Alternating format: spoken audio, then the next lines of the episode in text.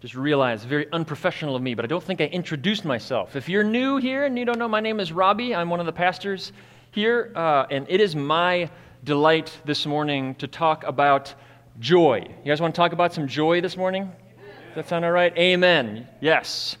So, we're going to talk about what it is, why we need it, why it's not just encouraged but commanded in Scripture, and how we get it. So I was actually planning several weeks ago when I knew that I was going to be up this Sunday, I was planning to teach Psalm 69, which is also a fantastic and awesome psalm, but I was challenged by the idea that that might be playing to type just a little bit too much for the melancholy, emotional guy to teach yet another psalm on discouragement and how to face emotional depression with Jesus that is important. I feel like I've taken you down that path a couple times, and so, uh, and so we're going to. I'm going to do the unexpected play, and the melancholy is going to talk about joy this morning. Probably because I need it most of all. Hallelujah. Hallelujah. So, living, living with joy, I mean, let's be honest, it's not something that we talk about nearly often enough, especially for something that God takes so seriously which you may hear that and think that that was actually a joke. God takes joy very seriously.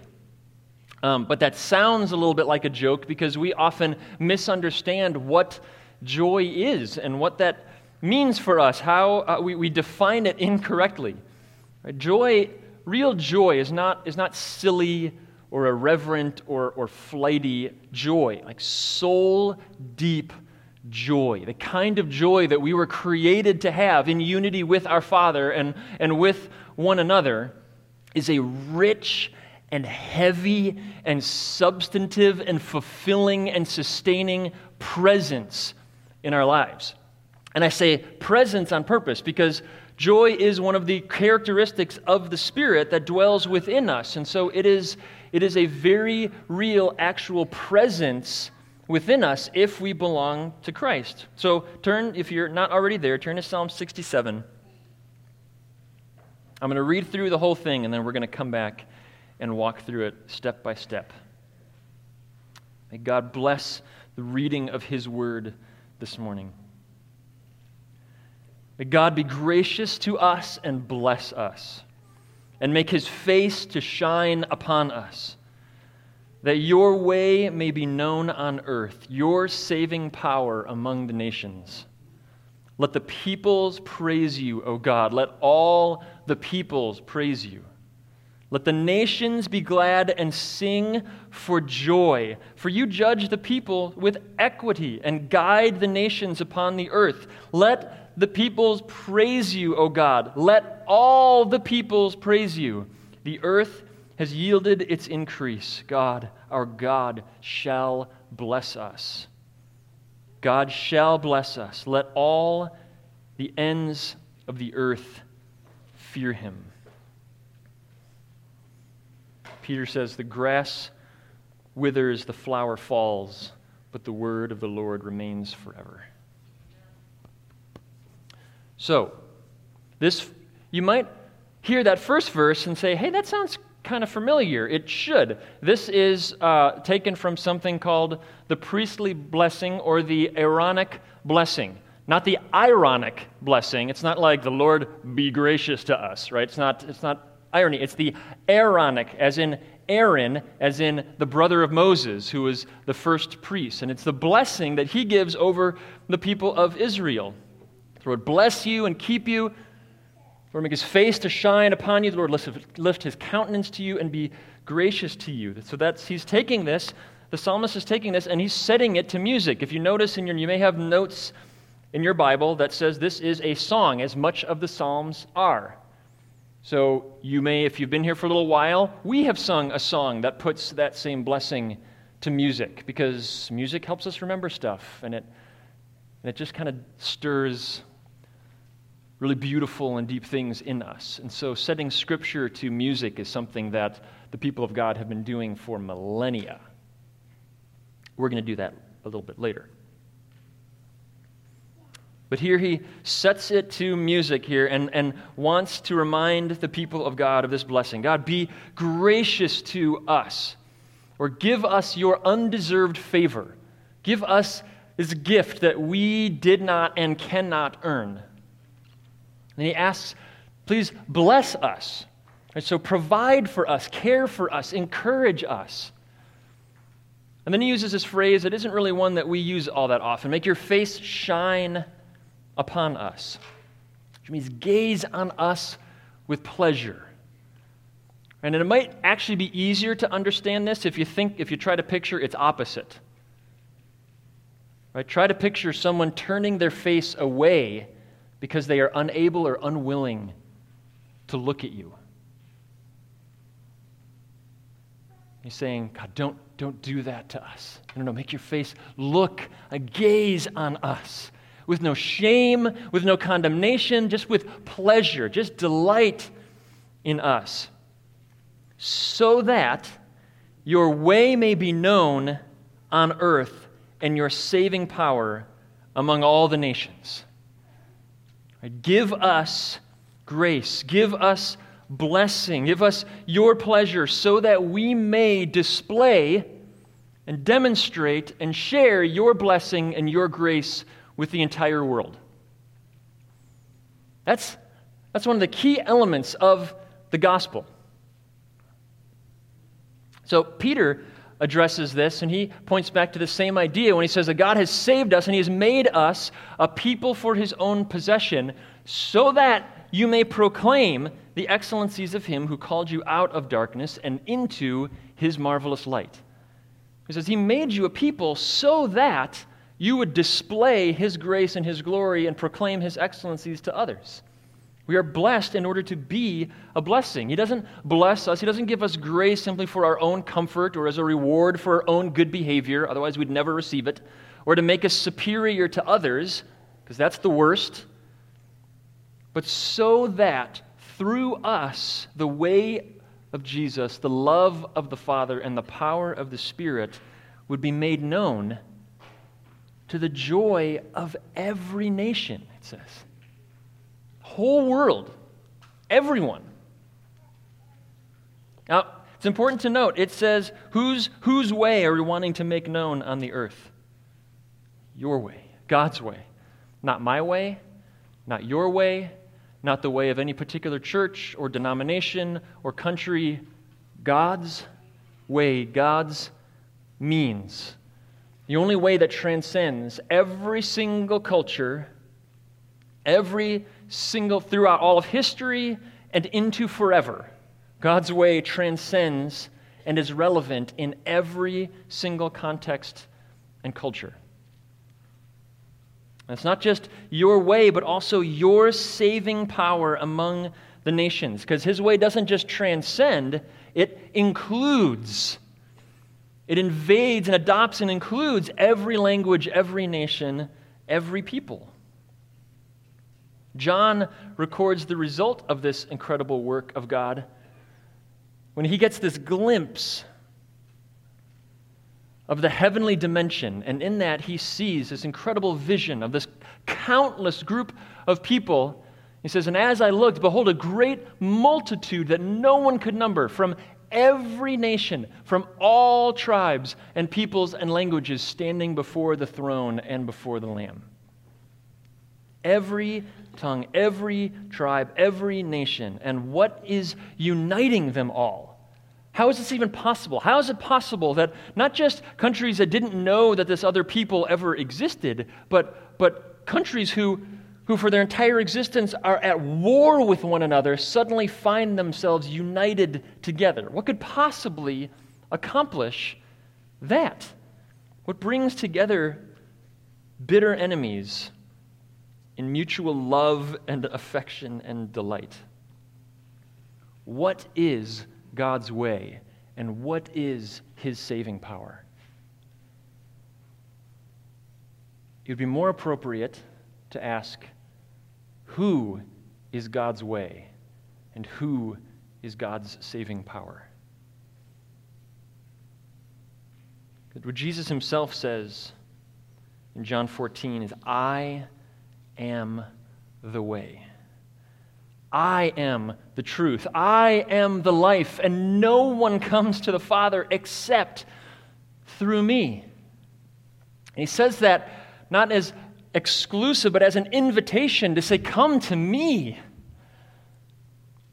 Because everyone can come to the Father through me. And Peter, in an incredible sermon, one of the first sermons of the church after Christ ascends into heaven. He says, This stone that you have rejected, this, this Jesus has become the cornerstone. And then he, he goes on to say, And there is salvation in no one else. There is no other name under heaven given among men by which we must be saved. So, what the psalmist is, is pointing to, that we now know and can point back to, is the way of God, the power of God for salvation is Jesus and his gospel. Jesus is the way. Jesus is God's saving power, and his gospel which, if you don't know, is the very, very good news. That's what gospel means. It just means the good news. It is the very, very good news that, in spite of the fact that in our rebellion we have separated ourselves from God and broken that perfect relationship, Jesus lived the life that we should have lived but could not, and paid the penalty that every single one of us deserved to pay because of our treasonous rebellion against God. And because of his life and death and resurrection from the dead, we are redeemed or bought out of slavery from sin and self and adopted into the extraordinarily big, beautiful, messy, multi ethnic family of God. That is what binds everyone together in this vision. As they're standing before the throne, every single person in there is going, There's my Jesus. Is your Jesus too? Right on. Jesus. All that other stuff, all the things we feared, all those things we were fighting over, nonsense. Foolishness. Behold our God. It's our Jesus. The church all over the world in every tongue and every tribe and every nation is meant to be a city on a hill, on display, and in our joy, holding up the light of the world, our Jesus, for the world to see and behold and love, putting on display through our lives, through our words, because we love this Jesus with all of our hearts and all of our minds and all of our souls and all of our strength. And the result is joy. Real, soul deep joy.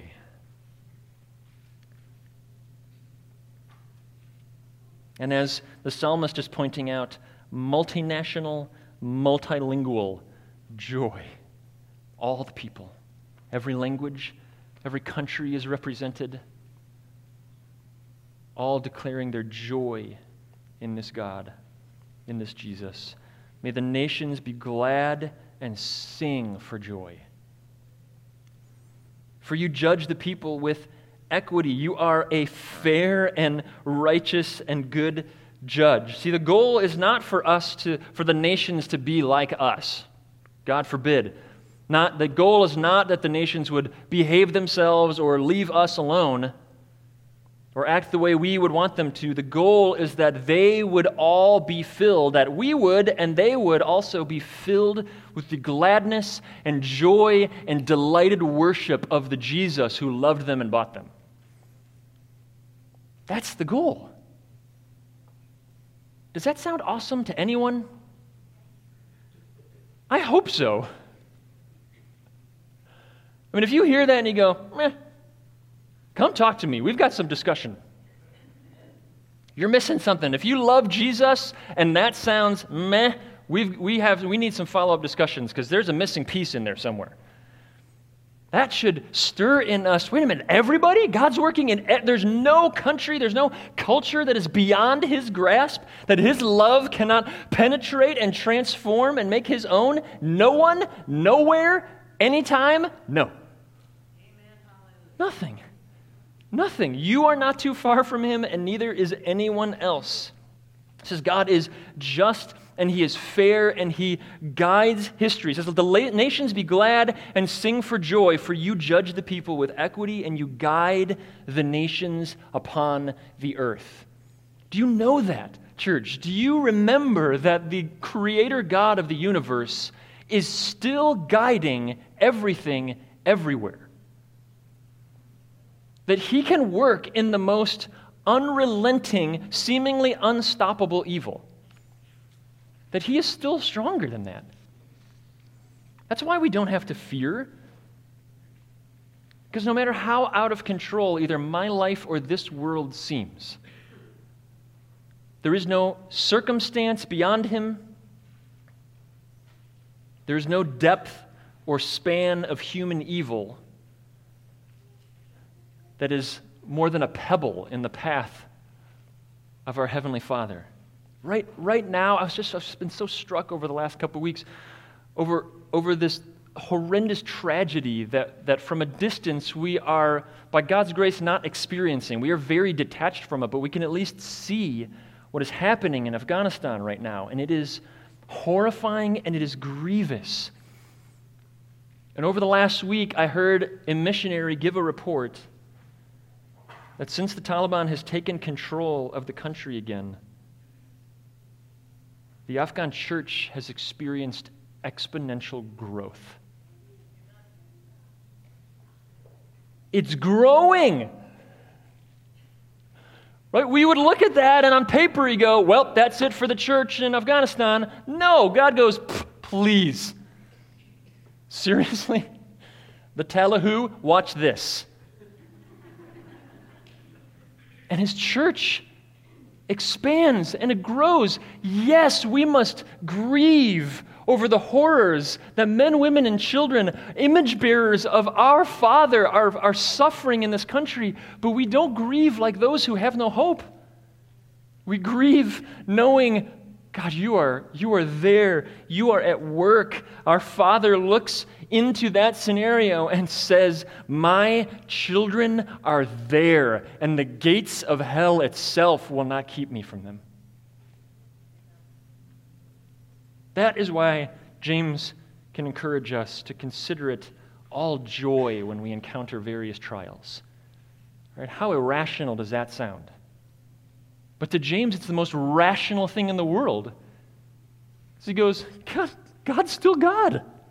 What trial can you experience that keeps God from being God? Rejoice in that because you know He's got this.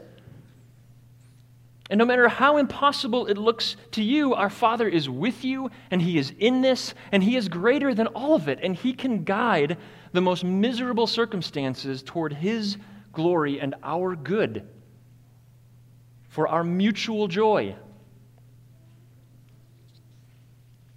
There's one verse in the Bible that, in my opinion, gets way too much attention.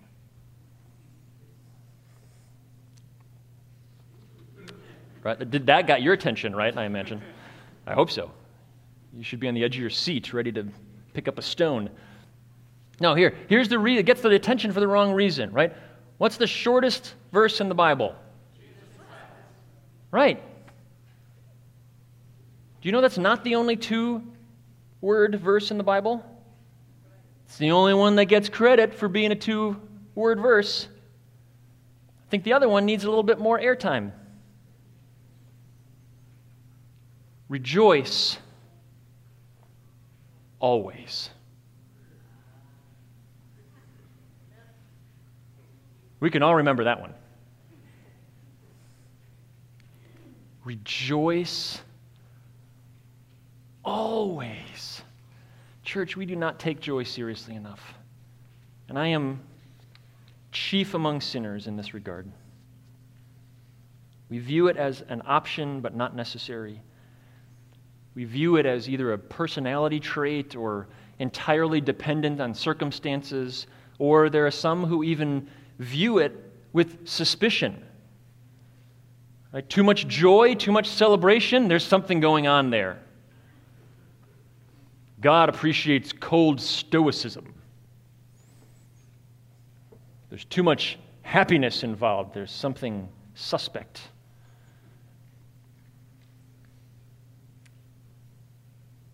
God unequivocally feels the opposite.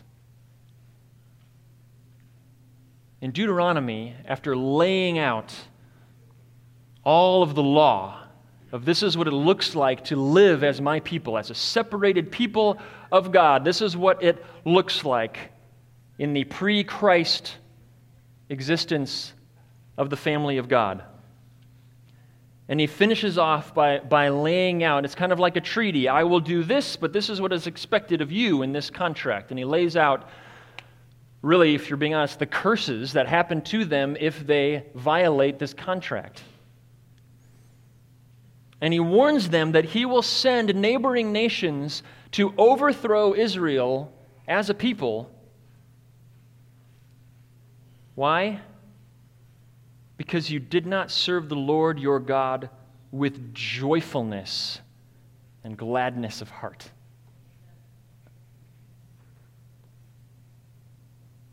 Because the problem is the lack of joy. Somewhere along the line, we convinced ourselves, and I, when I mean we, I mean everybody, right? Because Jesus is battling the same thing. We've convinced ourselves that, that dutiful, cold, detached, dutiful obedience is what God is most pleased with. And God's response to those people in Scripture is You honor me with your lips, but your hearts are far from me. And I care about the heart. That's what I'm actually after. And so he's holding Israel accountable, saying, You have no joy. Why not? You forgot who I am? Red Sea, all that stuff saved you? Nothing? Stirs nothing? You want, you want to treat this like I'm an Egyptian idol and just walk through the ritual and that you think I'm somehow more pleased by that? No, no. He is a father who is after our hearts.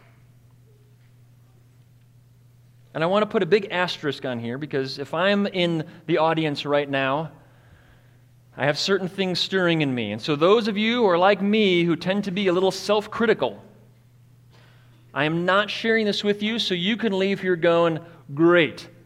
Just another thing that I'm failing at. Not enough joy. That is not what I'm saying, and that is not what our God is wanting to stir in you. If that is what is stirring in you right now, please come talk to me after service because I would love to explain to you in depth how grace works and what Christ has actually accomplished on our behalf at the cross. That that is not the attitude that he wants us to live with. That is precisely what he died to free us from. That shame and that condemnation. Now, I'm speaking to the person right now who has convinced themselves that joy is an option. It's unnecessary or even worse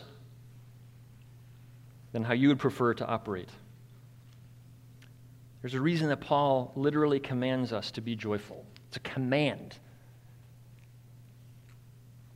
The grammatical term is an imperative. Right? It's not a suggestion, it's not an offer, it is a do you need to do this. What he says is rejoice in the Lord always. And in just in case you didn't get that, again I will say, rejoice. Live with joy. Right? Some of you, you, meet, you hear that and your, your head goes right back to the song. You grew up in a Baptist church, rejoice in the Lord always. And again I say, rejoice. Right? Who's with me? With me? You ever hear anybody going, rejoice in the Lord always? And again I say, rejoice. You're doing it wrong. It literally says, rejoice. Like you should sing that with a big smile on your face. You're living in, we live in joy. Why does he command that? I'm going to run through a list really quickly, okay? I'll repeat it at the end. I don't expect you to write it all down. If you really want to, I can, I can come tell me. I'll email it to you, or maybe we can post it somewhere that things are posted. But here's, here's a list really quick. Why is living with joyfulness not a suggestion but a command? Number one, because joy demonstrates dependence on Jesus like real, actual, tangible dependence on Jesus. So, Jesus tells us in John 15, he says, These things I have spoken to you, that my joy may be in you, and that your joy may be full. Where he says, By this my Father is glorified, that you bear much fruit. And then he goes on and explains, after explaining all these things about who he is and, and what he is gifting his followers with, he says, I'm telling you this, not to heap a burden on you, I'm telling you this so that your, my joy would be in you and your joy would fill to overflowing. So joy demonstrates depend, that we believe that he meant this and that following him and doing things the way he does things actually leads to more joy. So it demonstrates dependence on Jesus, it, de- it demonstrates the presence of the Spirit in your life. Right? Because Paul tells us in Galatians that the fruit of the Spirit, the, thing, that, the things that the Spirit produces in you, because they are the character traits of the Spirit, are love, joy, peace, patience, kindness, goodness, faithfulness, gentleness, and self control. That when the Spirit is emanating out of you, these are the things that you look like. And in Galatians 5, it goes on and says, if it's not these things, it's these other things. And it gives another list of things that we don't want to look like. But it's the difference between exuding the flesh and the Spirit. Am I reflecting me or am I reflecting the Spirit of God? And when we reflect the Spirit of God, what is coming out of us, one of those things is joy. So it demonstrates dependence on Jesus, it demonstrates the presence of the Spirit in your life. Joy demonstrates faith in the Father. Right? I like covering the whole Trinity, right? It demonstrates faith in the Father. It does so in, in a couple verses to, to point to that. May the God of hope fill you with all joy and peace in believing. He says, Paul is praying this over people. I want you to be filled May the God of hope fill you with all joy. And how do we do that? By trusting Him, by believing that He is who He says He is, and He has done and is doing what He says He has done and is doing. So we trust the Father, and when we do, part of that is that the Spirit fills us with joy. Right? And even in the Old Testament, this is reflected as Nehemiah says, Don't be grieved, for the joy of the Lord is your strength. Our strength is found in, in depending on the Father, and joy in that provides strength in all circumstances. Not a, not a willing ourselves to intellectually agree with something, but actually delighting in God. Also, joy demonstrates participation in the kingdom of God. Right? It puts on display the fact that we are actually citizens of his kingdom, members of his family. One of the ways that that is addressed is in Romans 14, where Paul says the kingdom of God is not a matter of eating and drinking. He's addressing like these ceremonial laws. Like you create all these rules and you think the kingdom of God is about following all these rules, when in fact it's about righteousness, right living, living like Christ, right, and peace and joy in the Holy Spirit. So, living with joy is a demonstration that we are citizens of God's kingdom because his kingdom is a kingdom of joy. So, joy demonstrates dependence on Jesus. Joy demonstrates the presence of the Spirit in our life. Joy it demonstrates faith in the Father. Joy demonstrates participation in the kingdom of God. And lastly, joy demonstrates the kind of obedience the Father actually seeks. And we don't really have time to get into it, but I would encourage you to go home and read Luke 15 and the parable of the prodigal son. You're probably, if you've grown up in the church or you spent much time in the church, you're likely familiar with that story. And we always focus on one brother and miss the actual punchline of the parable. The ending matters, and it ends with the older brother. That parable is about the father and the older brother. And as it ends, the older brother's response to the glorious redemption of his younger brother, who they believe to be dead, if not spiritually, physically, or both, and, and, and, and as everyone is celebrating the redemption of the son, it says that his response is that he is angry.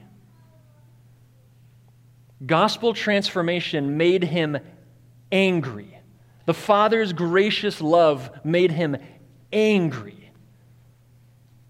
His reason is because I followed all the rules and you gave me nothing. And the Father's equally gracious response to this son is I've given you everything. All I have belongs to you. All you have belongs to me. You have everything. And instead of delighting in all of your abundance, you've been fixated on your own self righteous rule following. Compare that now with our Jesus, who says in Hebrews chapter 12, says, We are to look to Jesus, the founder and perfecter of our faith, who for the joy that was set before him endured the cross, despising the shame, and is seated now at the right hand of the throne of God. For the joy, he obeyed in joy. And his obedience cost more than any of us can ever possibly comprehend, no matter how long eternity lasts. And he did so in joy. Joy, joy is a weird thing. It really is. It's, it's a tricky thing. It's one of those things that's difficult to define, but when you experience it, you go, that's it. That's the real deal. One of the times that I was in India, I was in a conversation with a guy who was working, had a pretty menial job at a, uh, a school for hearing impaired children. And, uh, and, and I got in a conversation with him, and he was explaining he never stopped smiling. He had these like massive, bright white chiclet teeth, and he just, he never stopped smiling. And as he's telling me, I'm like, hey, so how, you know, how, I, you know, you weren't here last time that we were here. How'd you find yourself here at the school for the deaf? And, and, and he begins to tell his story, never stopped smiling, about how a missionary came to his village, an Indian missionary came, shared the gospel with him, radically transformed his entire family. I'm abbreviating it here radically transformed his entire family. They got baptized, and his extended family came to murder them. And as they are burning down his house, he flees with his family into the jungle where they survived off of plants for three weeks and then walked multiple states away and found themselves at this home where they were welcomed in and he was given a janitorial job, which, as he's describing his job, you would think they made him prince of the land. Never stops grinning the whole time. It's like, isn't our God awesome? Isn't he amazing? Provided the plants we needed. I'm like, your, your family is trying to murder you. I feel like, and, and he's just like, yes, right? That was terrible. But it is just amazing I pray for them and I hope that when I go back to see them, I'm thinking, you're going back? When I go back to see them, I will continue to proclaim this good news of this Jesus to them so that they might be saved as well. And I'm, I'm listening to this going, that's joy. You are 100% sincere. You mean every word that you are saying, and you are exuding joy as you are describing what any person would call objective horrifying suffering and persecution. And we go, that's it. And I think, I don't have that. What's wrong with me? What is missing? Faith is tricky because it's a lot like faith. It is something that is both given to us and something that we must exercise. It's something I both have no control over and must choose to do. Right? There's, a weird, there's a weird tension in that. A little like being born with a strong and healthy body. You had nothing to say about your DNA. You were not consulted in that process. That, was, that code was handwritten by God before you existed. But if you are given that gift of a healthy and strong body and, and never choose to exercise those muscles, or mistreat or neglect your body, or feed yourself a steady diet of junk and garbage, that gift will be squandered and those muscles will atrophy and your body will never function as it was intended. I think joy is similar. There's a reason that David begs God, restore to me the joy of my salvation. Because he had it, it was given to him. But that joy was not exercised. And after feeding himself on the junk of lust and fear and hatred of his enemies and, and, and avoidance of responsibilities and seeking his own comfort, that joy atrophied. It no longer functioned as it should, it was squandered. But by God's grace, he is wise and humble enough to see this and want it back, and so he asks for help.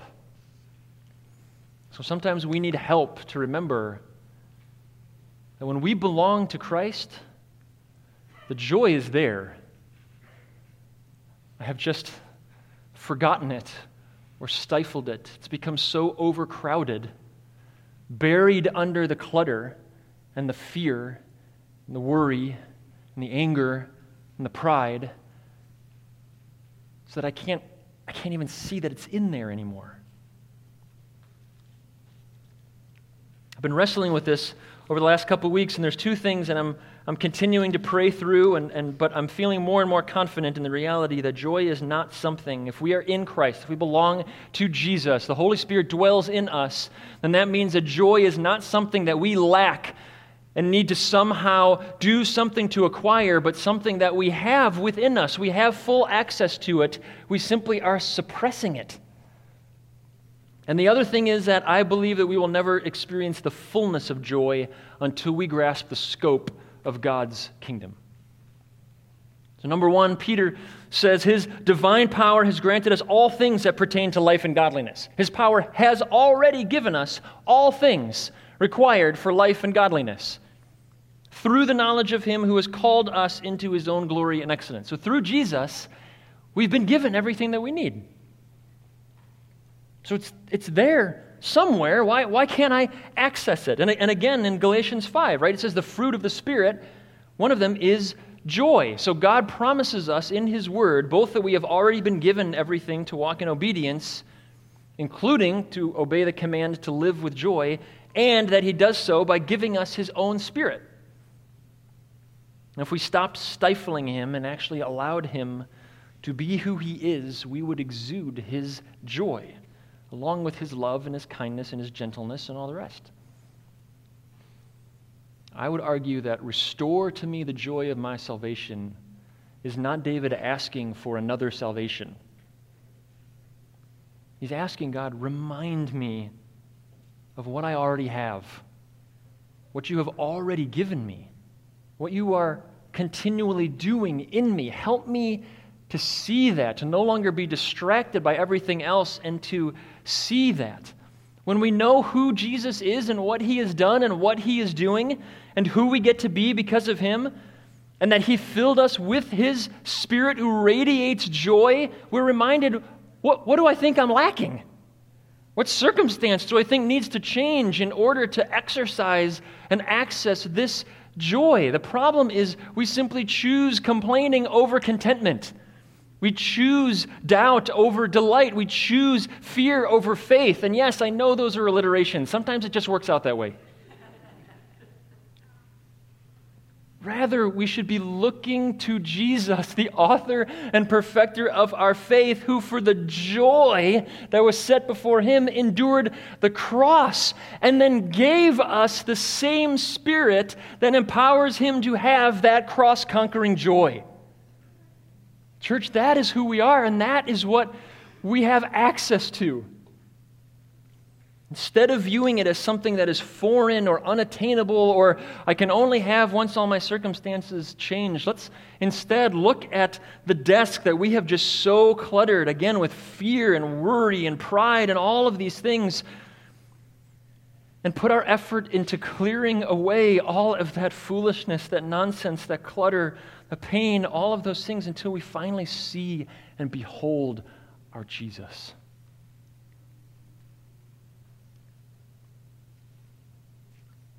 And then What I see radiating out of this psalm is that one foolproof way to experience more of this joy is growing in our understanding and our scope of God's kingdom. The smaller your world, the smaller your capacity for joy. If all you love is yourself, then your maximum capacity for joy is like a gram. It's, it's as big as it gets. It's all you should expect. If all you love is your own family, your own neighborhood, your own country, then your capacity for joy will be limited by that as well. Because when things go wrong for that one thing, the only thing you care about, then there is no space for joy.